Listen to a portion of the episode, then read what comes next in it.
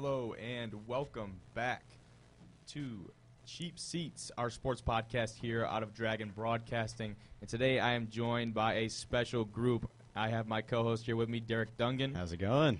I have Blaze Lauer, quarterback for the Lake Orion Dragons. Blaze, how are we doing today? Doing good. How are you doing? And Adam Schrader, how are we doing? Good, thank you.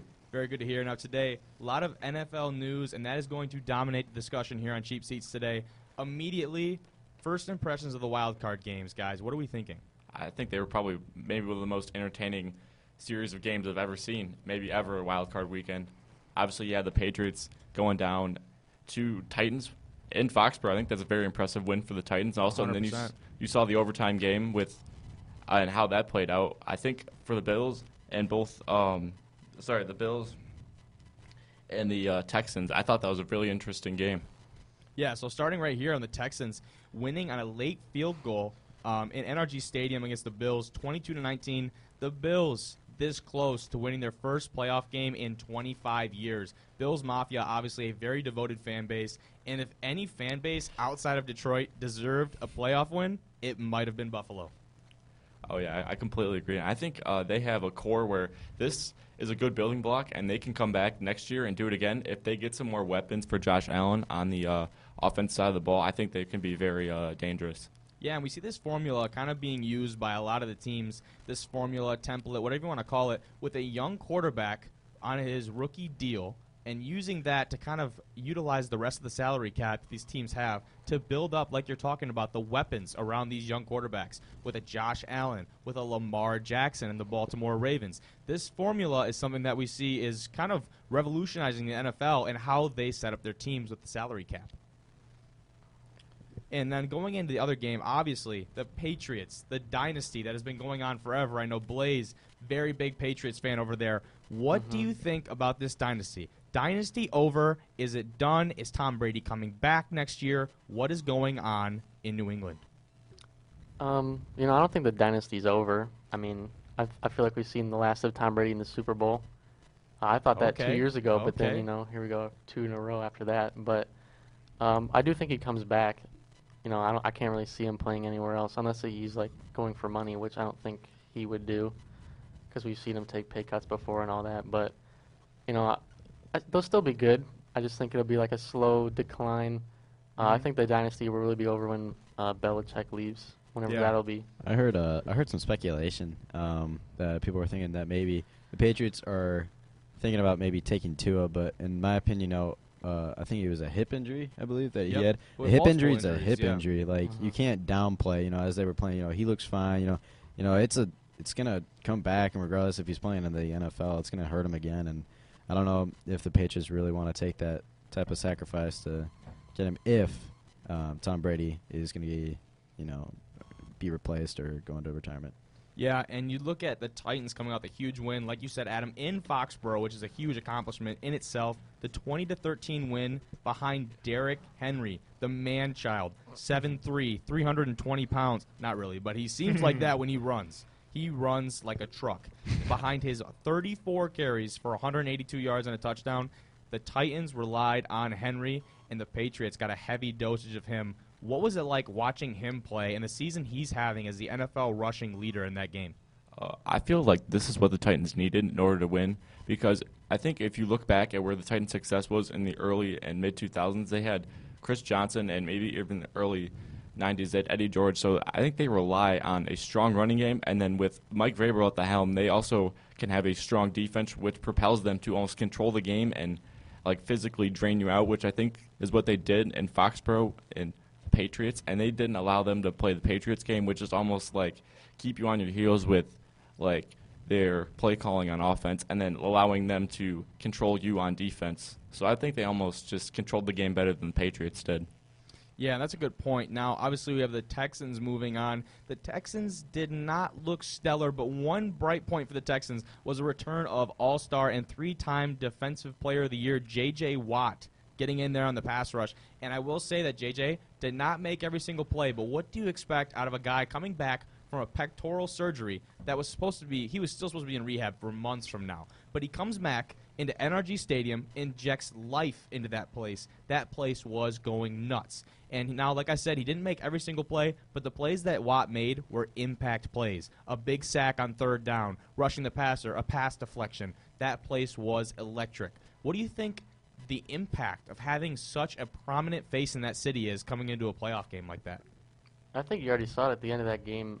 I don't know if you watched or not, but it was pretty much Oh, yeah. like what bad play is Josh Allen going to do next? And I think it's Yeah. probably part of J.J. Watt being back there on that defense and forcing him to do things he's not used to doing. Like, you know, that, that pitch back he tried to do while being tackled that went out of bounds. That was almost a fumble.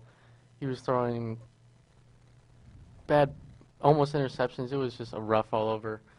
I mean, the Texans, they were lucky to come back, you know, after that. So, I don't know. Yeah, it was definitely, and the way the commentators painted it as well, it was Josh Allen's lack of playoff experience. And do we think that came to kind of bite him in the butt here in the Bills?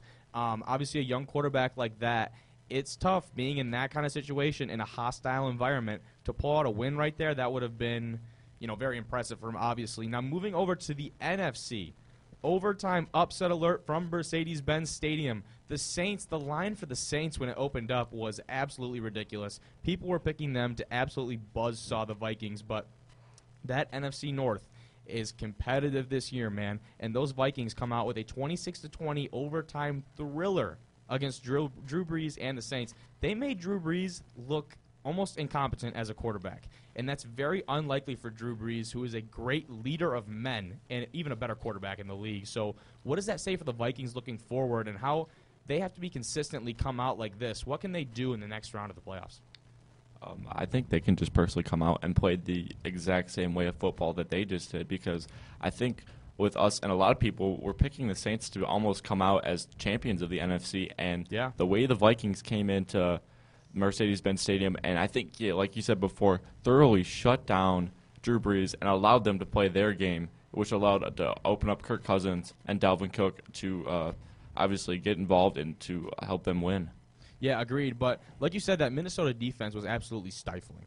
And that was something that stood out in that game. But the best storyline for me was Kirk Cousins, MSU alum, leading a nine play, 75 yard drive in overtime to seal his first playoff win. And now we talk about primetime Kirk, and he has taken a lot of heat over the years for not winning in primetime situations or not coming up clutch when the game required it. But now you see uh, Kyle Rudolph coming off the field and kind of poking jokes at the people who made fun of Kirk because Kirk won a big one. Kirk won a really big one down in New Orleans. Now moving on, playing the divisional round opponent in the San Francisco 49ers. Talk about a good defense. A defense that may have not been the most consistent now as of late, but a defense that is tough to play against. What does it look like and what is the matchup for you with Kirk Cousins? You have Stefon Diggs, you have Kyle Rudolph, Adam Thielen, that very proficient passing attack going up into this 49ers defense in the next round. They'll definitely uh, be struggling there, to be honest. Um, uh, you know, I feel like you know the 49ers uh, were kind of a surprise this year to everybody. You know, they started off Yeah. pretty strong. Um, you know, sure they had a couple losses, and you know, I mean, it's you know you're gonna see that after a team you know didn't play very well for a, a while and come back, you know, and play as well as they did this year. I feel like they're gonna be well prepared um, going into into this game against Minnesota, but I also think that Kirk Cousins is also going to be, you know, studying that film, getting used to, you know, uh, the the defensive lineup and how what coverage they use, and I feel like you know, whatever it's going to be, it's going to be very interesting to watch. You know, both the the Minnesota offense and the 49er defense go against each other, and you know, um, my opinion, I hope you know the 49ers end up coming away with the win. I just just how I am, you know, I just kind of figured, you know, it's nice to see the 49ers in there. But also on the other side, you know, I like to see Kirk Cousins, you know, get farther, you know. Yeah, that's perfect. And um, now with Dalvin Cook back in the mix for the Vikings, he is the threat on the rushing attack that really balances out that offense. We Talk about that proficient passing offense. But when Dalvin Cook is in the game, that's something that defenses have to consider.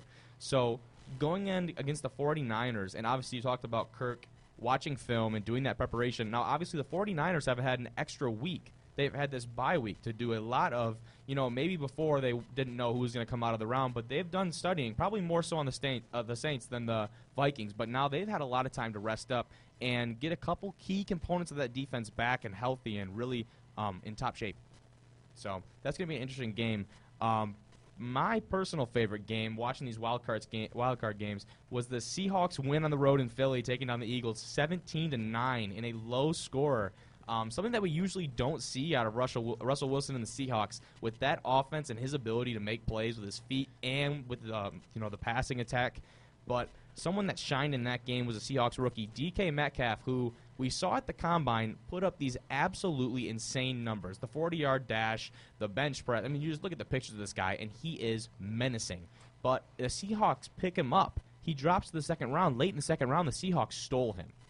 They absolutely stole him. So DK Metcalf out of Ole Miss, seven catches for 160 yards and a 34-yard reception, and he waves goodbye to the Eagles fans in Philly.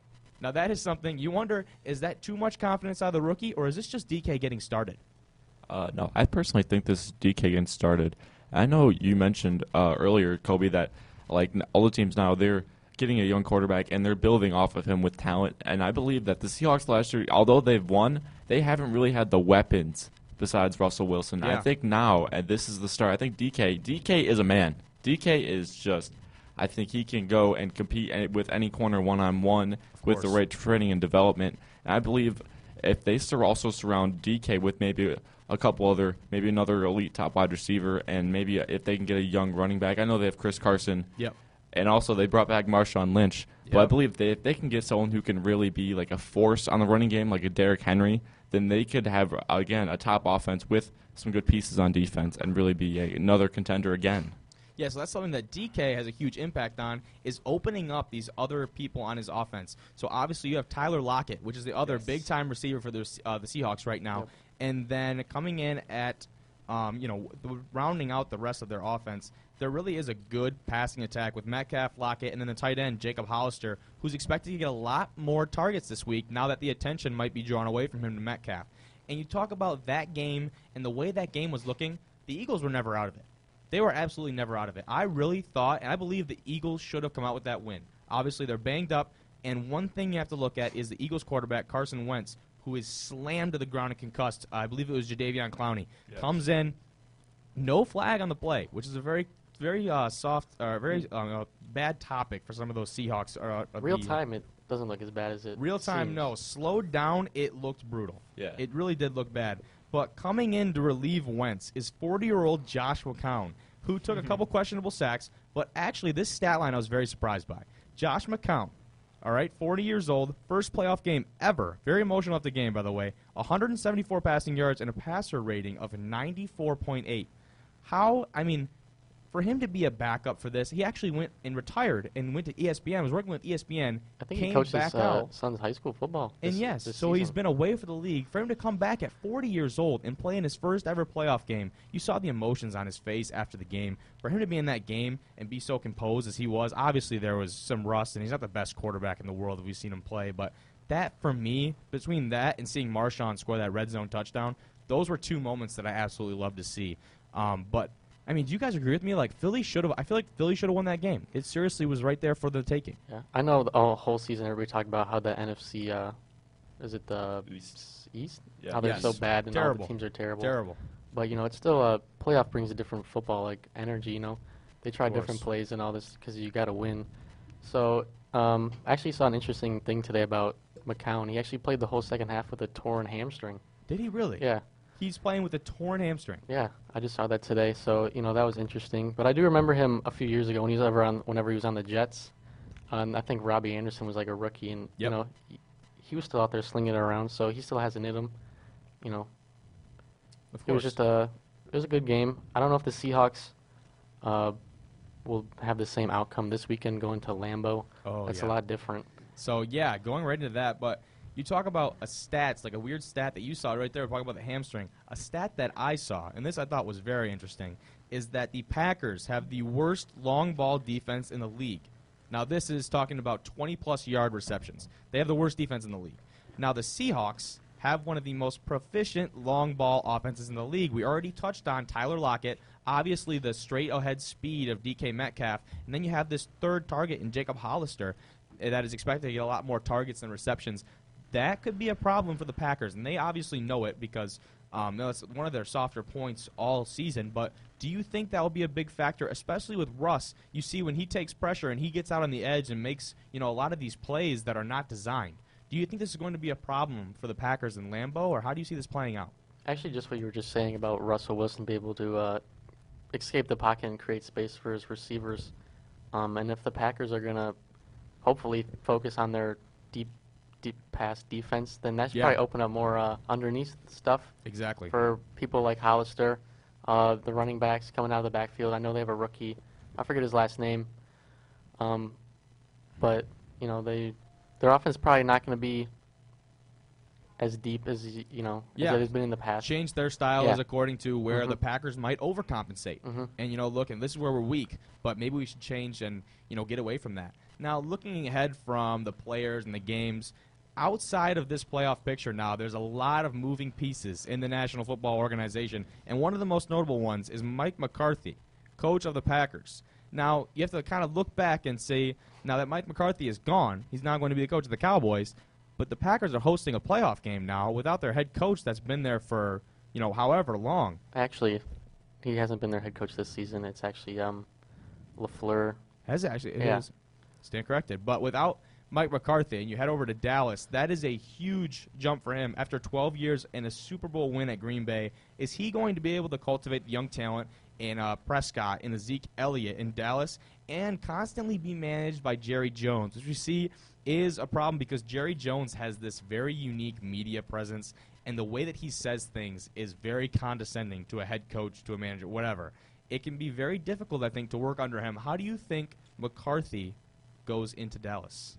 Uh, I personally think that uh, he'll succeed because I think overall his his resume and what he did at Green Bay I think uh, speaks for itself, and I believe that um, having Jerry, um, I know, like you said before, he does get sometimes riled up with the media, and he does maybe sometimes throw his coach under the bus. But Yeah. I think just him, Jerry Jones, talking to the media in general puts some weight off of um, off his uh, Mike McCarthy's shoulders because he doesn't have to uh, really deal with the media anymore. So I believe that um, allows him to be more internal and get to just focus on his team uh, more. And I believe that he has already has the weapons like made there in Dallas to be a contender because you have a core on offense for Dallas of Dak, Zeke, Amari Cooper, Yep. along with the offensive line. Very strong and- offensive line. along with some pieces on defense, Demarcus Lawrence, Byron Mhm. Jones, which they'll have to figure out and see wh- what they do with how they pay them. But I believe with those guys already there, and if they can get the contract situation worked out, I believe they can be off and running. Yeah, and I would agree with that. And one thing that I heard was a complaint about McCarthy, and it's actually funny. I totally forgot that he had a year off. But Mhm. in his year off, I heard that he had kind of gotten complacent at Green Bay. That he wasn't changing his offense anymore. He was kind of sticking with what worked in the past, and they didn't like that. They thought he was becoming complacent. He was becoming a little bit too comfortable. Do you think that moving into a new system, new city, obviously a huge market in America's team, do you think it's going to kind of reinvigorate him? And now that he's had this time off, that he's going to come back refreshed and ready to go? Yeah, I think with the Cowboys having uh, the young players that they do on offense, especially you know with Zeke and Amari Cooper and you know Randall Cobb, he's not very young, but they have a lot of weapons. So and I know uh, they were top five and Dak Prescott was top five in passing this season. Uh, correct me if I'm wrong, Yeah. but I do Really. think they should use Zeke a little bit more because he is a really good running back and they paid him a lot. Oh yeah. So I think if he brings if he comes in and brings his new offensive style or whatever, and I don't know if Kellen Moore is coming back as the offensive coordinator, but I think they'll definitely get it figured out. And with the young players they have on defense, you know, with Van Yes. Der Esch and Jaylon Smith at linebacker, uh, Jourdan Lewis at corner, I think they'll be uh, better than this year. Let's say. Yeah, and I think there's a lot of upside for that team, especially after the year they've had this year, this season. But another coaching move now. Panthers finding a new head coach in Matt Rhule from Baylor. And this was something that I saw coming, a lot of people saw coming, is this move to the pro. But if you heard him talk on the Mac, uh, Pat McAfee show, he, I'm a very straightforward, very humble guy. Loved listening to him talk. But the emotional connection he had with that Baylor Bears team was something that I really loved to listen to. He said it was the hardest moment ever to go look that look those guys in the face, the guys that he recruited, the guys that turned that program around. Coming into Baylor, the program he was 1 and 11. The Baylor was 1 and 11 in 2016 and he had them at 11 and 1 in 2019 and winning some primetime bowl games. So for him to come in, recruit the guys that he wanted to cultivate and grow into that program and build that culture, to look them in the eyes and say, I'm leaving and I'm going to the NFL. But it really sounded like those guys were proud for him. They were proud for their coach, just like he'd be proud for them, and they knew that he was going to be there for them no matter what. But looking at the NFL and the business side of this, aside from the emotional connections, what do you think the biggest challenge is for any college football coach to coming into the NFL? Um, personally, I think one of the biggest challenges is just dealing with the players because when you're in college and you're coaching college, you get to basically decide these kids that are coming into your programs. Like they, you can decide their lives, uh, like what time they get up, go to class, eat, lift, film, practice, all that. Whereas you, once you go in the NFL, these guys have been in football for uh, a long time, and plus, most of them are getting paid a lot. So you deal with almost a different beast in with what you're dealing with uh, every day when you're going through the facility and you know meetings, training. 100%. We've seen a lot of names get tossed up in there. Um, Urban Meyer was actually in the conversation to go get the Dallas job, but um, obviously that is not happening. But I'm assuming that in the future, that could be a possibility for more college coaches to make that jump. I think it's more important that the college coaches have the connections and they've worked with NFL minds at the college or pro level in the past, maybe like a Harbaugh or something like that, that they would be able to succeed sooner in the league. Not to say that a college coach couldn't come in and make an impact, but probably sometime more down the road once they become acclimated.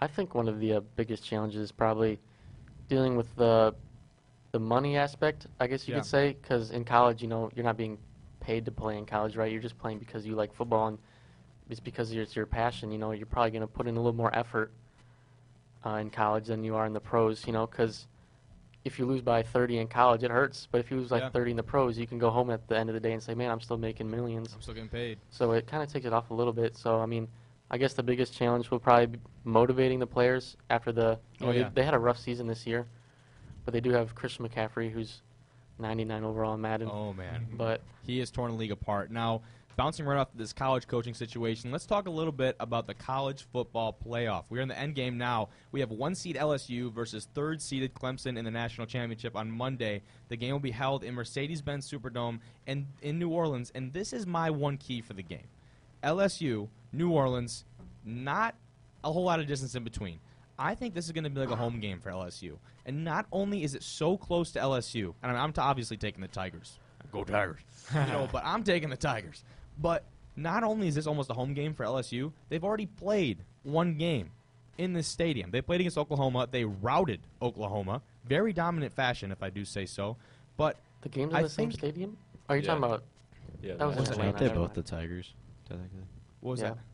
Yeah, you're taking the Yeah, you're taking Yeah, the I'm Tigers. taking the Tigers. I'm Which- taking which the Tigers? Tigers. Clemson Tigers. No, no, no. I did it. I, I did it in the Coach O voice. Right. That's LSU. Oh, Now- no, no, now- it's got to be a little more raspy. Mercedes I thought you were saying the. Uh, Clemson. they played Oklahoma in Mercedes-Benz, but that was. Uh, They did. yeah. They did. They played Oklahoma in Mercedes Benz, I and thought they now They're played over the in Atlanta. I thought No. so too, but this year they're they played in Mercedes Benz. So that's what I'm saying is half the advantage to them. And for a college kid that could be easily overwhelmed in that kind of situation, it's you know having that familiarity and already like being accustomed to playing in this kind of venue. And you know for guys like a Joe Burrow or like big time players for LSU, it doesn't seem to bother them. But you know, in a big time game like that, it's in the back of their minds. And I think for LSU, for them to have already played in this area and it- for it to be so close to home, that's just another advantage, another thing that's going to be on their side um, in this game. That's another reason why I'm taking LSU Tigers. Uh, what about you guys and your picks? Uh, I feel personally that like I think um, both teams are um, like matched, like are like matched and uh, talent wise, I believe both have really good quarterbacks and really good talent, uh, like that the quarterback can thrive with. But I believe like LSU, like Coach O, I believe is one of probably the top coaches in the country for college football Oh yeah, because I mean, I just the way he presents himself and the way he like presents himself to the team and the way he motivates his team. It's just like if you're a player, like you almost want to run through a brick wall for Coach O because of like what he like how he gets him going and like I believe his like attitude and his demeanor all the time and uh, stories that I've heard from like Joe Burrow about how like he's just so locked in and focused uh, uh, in the facility and how he does day to day things. I believe like LS, LSU is probably I think my favorite. I think the favorite going into into the national championship game. Yeah, and I totally get that. Um, you talked about the talent of both quarterbacks from both these teams, and one of the NFL dra- uh, draft scouts actually said that Clemson quarterback Trevor Lawrence is the most NFL-ready quarterback he's ever seen come out of college. And for him to say that, I mean, I don't know who it is or what you know what his bias is, but that is a very bold statement by someone in the league right there. And we've seen that even though Clemson did not play the most, you know, the toughest schedule this year, they still have gotten credit where credit is due because they've beaten big time teams, most notably Ohio State in the semifinals. Great game for Clemson. The Tigers really showed out. And but going into this, do we think it's going to be an offensive shootout like a lot of people are predicting it? You know, the over under um, in you know wherever whoever bets on the sports, the over under is very high, right? And they're predicting this game to be an offensive shootout with not a lot of defense being played, um, just because the offensive capabilities of both these teams are absolutely insane. So is that the the pace of the game that we see happening, or do we think it's going to be a more timely possession based game? I think it might be a little less of a shootout than it was against Oklahoma because uh, Clemson does have that really good defensive coordinator. I'm not sure what his name is, but he'll definitely have something cooked up for that LSU offense. Yeah. And I know uh, you're saying Trevor Lawrence is a most NFL-ready quarterback. I think an interesting stat of his is that he's uh, 29 and 0 as a starter, Yeah. if I'm not wrong. So he's never lost a game in college yet. So that definitely uh, puts a chip on their shoulder. 100%. And then I do have something to say about Joe Burrow. You know, everybody talks about how great he is and whatever. I think more of his greatness comes from the rest of his team. Agreed. Because I never really had a chance to watch them this season until last week or two weeks ago against Yep. Oklahoma. And I realized like his offensive line is actually really good, Insane. and his receivers obviously are insane also. a lot of weapons. So they definitely help him a lot, help him out a lot there. Um, you know, he gets to stand around in the pocket for eight seconds sometimes, and then throw it deep to Jefferson or uh, what's it, uh, Chase. Uh, Yeah. yeah. Yeah. I know So- what you're talking about. Yep. And they're usually w- wide, Wide open. open. So that definitely helps a lot. But I still do think Joe Burrow is he's a good quarterback. Yo, he's very good. Obviously, winning the Heisman and you know coming off of that 63 to 28 route of Oklahoma, looking to cap off his Heisman winning season with a national championship is something that obviously is his biggest goal right now. But like you're talking about, his weapons that surround him, that's almost more important than his play at times because you look at the defense of LSU, which hasn't had the most praise all season. Obviously, they're very solid, stout defense, but they come in and that Oklahoma offense is what kept that team afloat. The Oklahoma offense is what kept that team winning games. And for them to come in and hold them to 28, it might not seem that impressive, but with Jalen Hurts, who's had the experience at a big time program like Alabama, bringing in and adding to that already very strong culture at Oklahoma, with that prolific offense and them being able to hold them to under 30 points, that for me was pretty impressive. Because, like you said, you know, it didn't really become a shootout. Obviously, LSU scored the ball at will. And do I think they're going to be able to do that against Clemson? I don't think so. Not as I- easily. no, No, not as yeah, easily. not I as think they're easily. going to drive down the field. I think it, a lot of it is going to be determined off that first drive. I don't think either team's going to come out kind of feeling out the opponent. I th- they're going to both come out swinging. And I think all the stop. There's no. They're not going to pull any stops. I think everything is coming out of the playbook this week, obviously for both teams, and they have nothing to lose. Seniors, underclassmen, whatever it is, I don't think these teams have anything to lose. So, you know, Coach O has never, you know, uh, coached in a, a title uh, game. So, do you think it's a, a little bit of a um, uh, Advantage. advantage? Yeah, advantage to Dabo Swinney um, going off against, you know, Coach O. Obviously, uh, his first time uh, in a title. Do you think, you know, that might have an effect? You know, since Dabo Swinney knows how to, you know, work his way around. I don't think it'd have that big of effect, you know, because just because it's a title game doesn't change what's being played on the field. It's still football. Yeah. So, but I, I guess he he might have a little more experience dealing with certain situations Yeah. and just uh, making sure his players are f- focused in, you know, because a lot of stuff's going on or, or uh, going on around outside the game too. So you know, just keeping them focused on the actual game itself, and you know, it's just football. Yeah, like Adam was talking about, the Coach O stories, like going to a restaurant that does not serve uh, crawfish and ordering 15 pounds of it for Joe Burrow to get him to go to LSU, and just that kind of stuff has me rooting for Coach O and the LSU Tigers. Um, but unfortunately, that's all the time we have today for Cheap Seats. Thank you all for tuning in, and I will see you next time.